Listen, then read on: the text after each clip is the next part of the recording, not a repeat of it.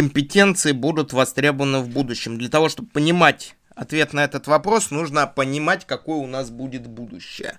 А, врач-вирусолог, наверное, будет востребован в будущем. Но для того, чтобы на врача выучиться сейчас, потребуется много денег и много усилий.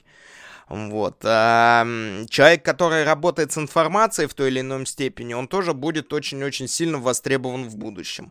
Соответственно, сможете ли, ли вы каким-то образом стать этим человеком и более того продать свои компетенции, это тоже очень серьезный вопрос, потому что сейчас а, очень серьезно работает любое машинное обучение а, многим навыкам. И, на мой взгляд, и по мнению большинства, скажем так, экспертов-футурологов, то те компетенции, которые, те профессии, которые являются сейчас востребованными, через пять лет окажутся абсолютно невостребованными. И сформируются совершенно другие профессии.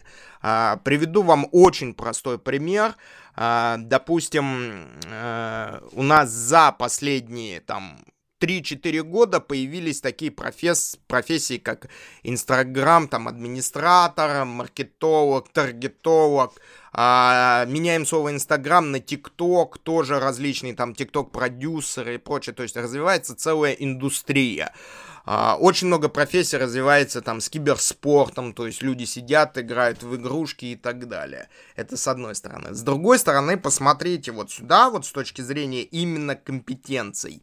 А, какие у вас есть э, вечные темы, которые были, будут во все времена. Именно вечные темы, они принесут а, и могут принести определенную стабильность, и вечные темы легко интегрировать в современные возможности. Люди всегда любили что? Поесть, поспать, соответственно, темы, связанные со здоровьем, темы, связанные плюс-минус с какой-либо а, медийностью, медийностью, под, при этом под медийностью мы не понимаем, а, соответственно, что а, там Инстаграм, мы понимаем медийность отрасли в целом с точки зрения развлечения.